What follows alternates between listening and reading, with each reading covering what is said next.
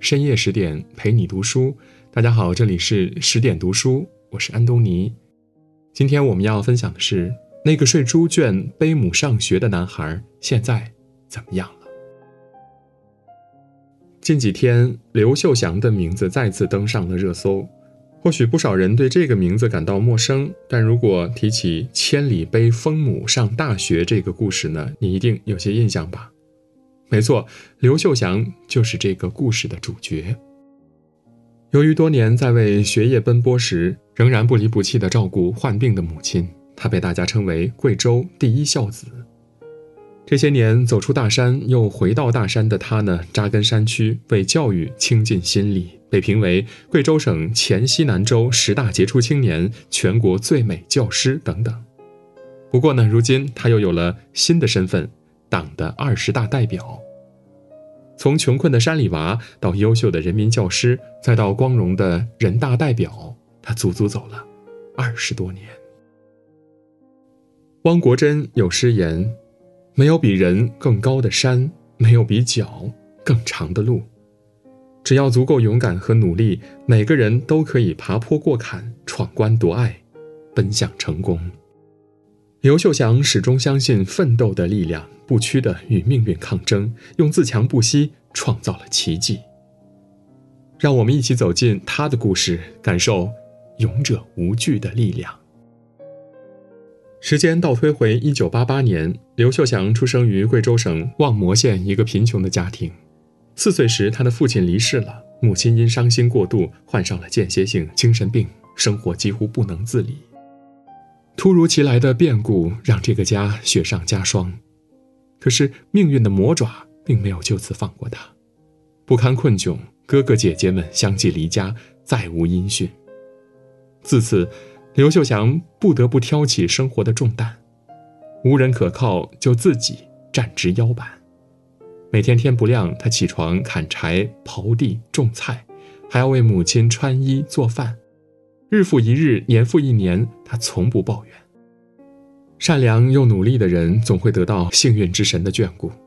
没钱读书，学校里好心的老师为他付学费。他刻苦勤奋，在小学毕业时，以全县第三的成绩考入县里的中学。这时，刘秀祥犯了难。母亲在家呢，他实在是放心不下，但又不想错过上学的机会。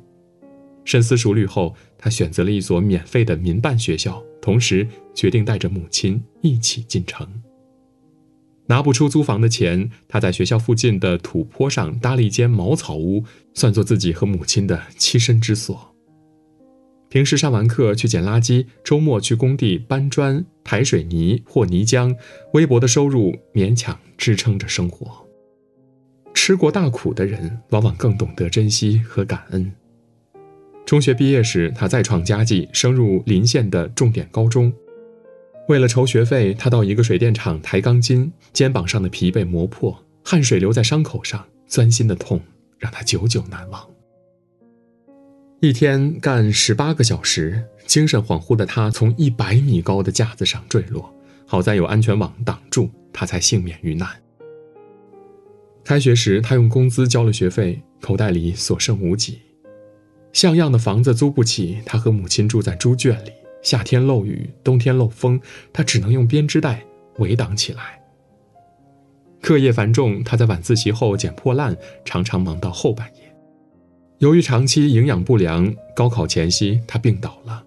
他硬撑着参加了考试，却以六分之差落榜了。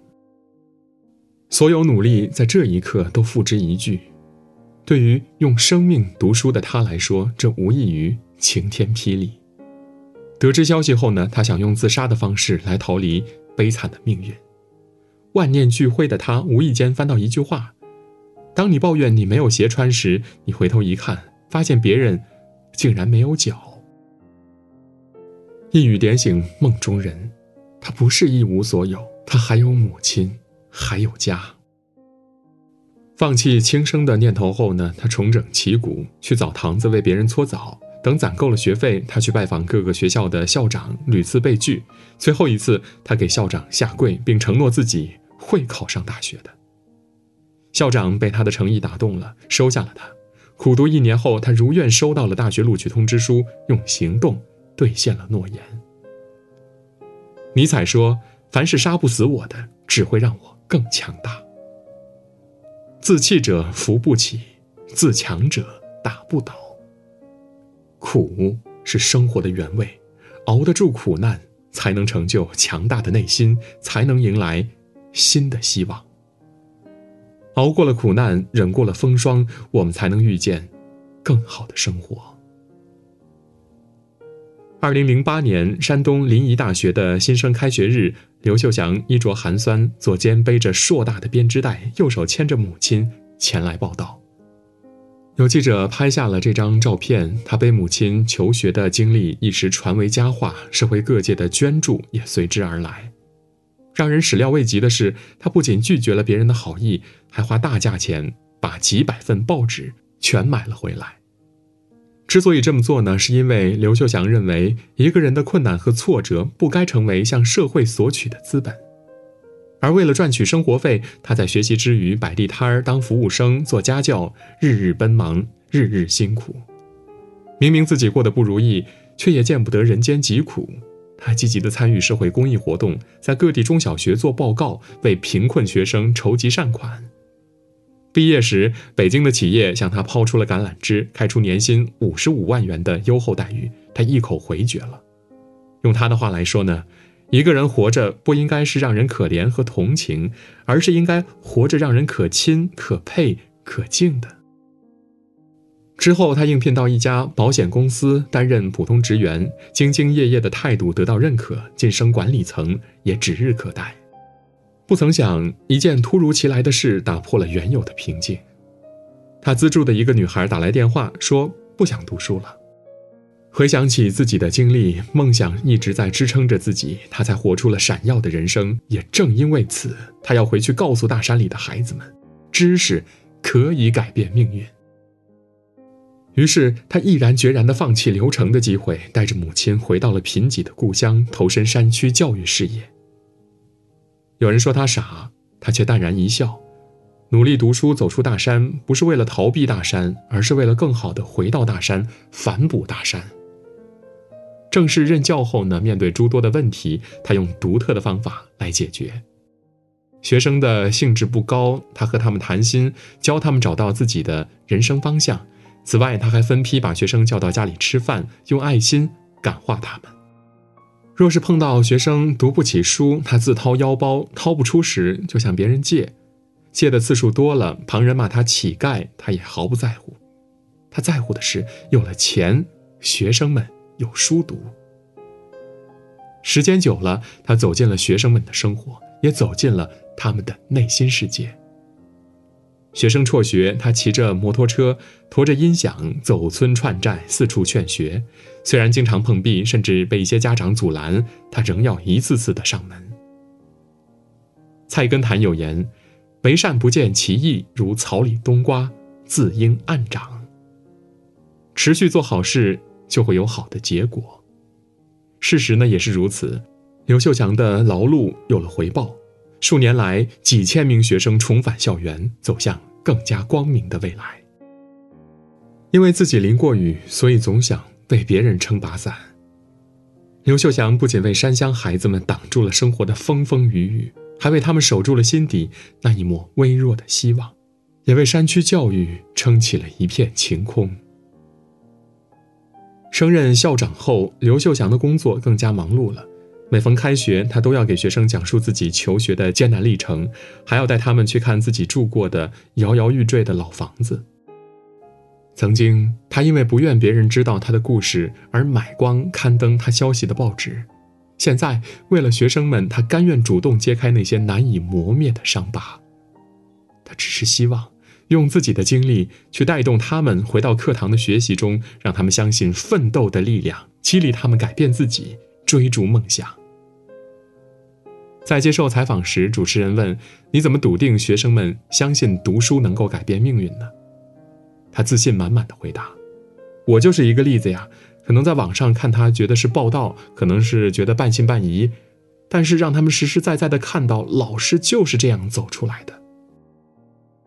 真实自有万钧之力。”慢慢的，越来越多的学生受到鼓舞，学习的劲头也越来越足了。他看在眼里，喜在心里，甚至还发动自己的同学联系各地企业，以资助更多的贫困学生。随着个人影响力的不断提高，他去往各地进行演讲、公益讲座。不过呢，他个人分文不收，唯一的条件就是主办方每次资助两名学生完成一年的学业。有人为他感到不值，他却说：“活着并非是为了享受这个世界的，而是努力让这个世界变得更好一些。”他言出必行，为了山区的教育付出了常人难以想象的辛劳。经年后，所有付出也都有了意义。二零一二年，望谟县高考本科上线只有七十人；二零二二年，本科上线一千三百零二人。这样可喜的成绩，便是最好的例证。作为深山学子的引路人，刘秀祥的一言一行，已经唤醒了无数山区的孩子对知识的渴望，对梦想的坚持。他把自己活成了一束光，照亮了大山孩子前行的路。而更让人欣慰的是，在他的精神感召下，很多学生像他一样走出了大山之后，又选择回到家乡，为山区的建设奉献自己的一份力量。曼德拉有句名言：“生命中最重要的事，不仅仅是活着，而是我们给他人的命运带来了何种不同，这才是生命的意义。”以一个生命去影响另一个生命，最好的教育，莫过于此。刘秀祥实现了当年重回大山的初衷，他用生命诠释了奋斗的力量，也凭一己之力改变了很多人的命运，为山区教育插上了腾飞的翅膀。有人说：“生如蝼蚁，当立鸿鹄之志；名如纸帛，应有不屈之心。”这句话用来形容刘秀祥最贴切不过了。虽然曾数次被命运狠狠碾压，他却从不低头，还以超人的勇气和非凡的韧性突破命运的桎梏，最终逆风翻盘。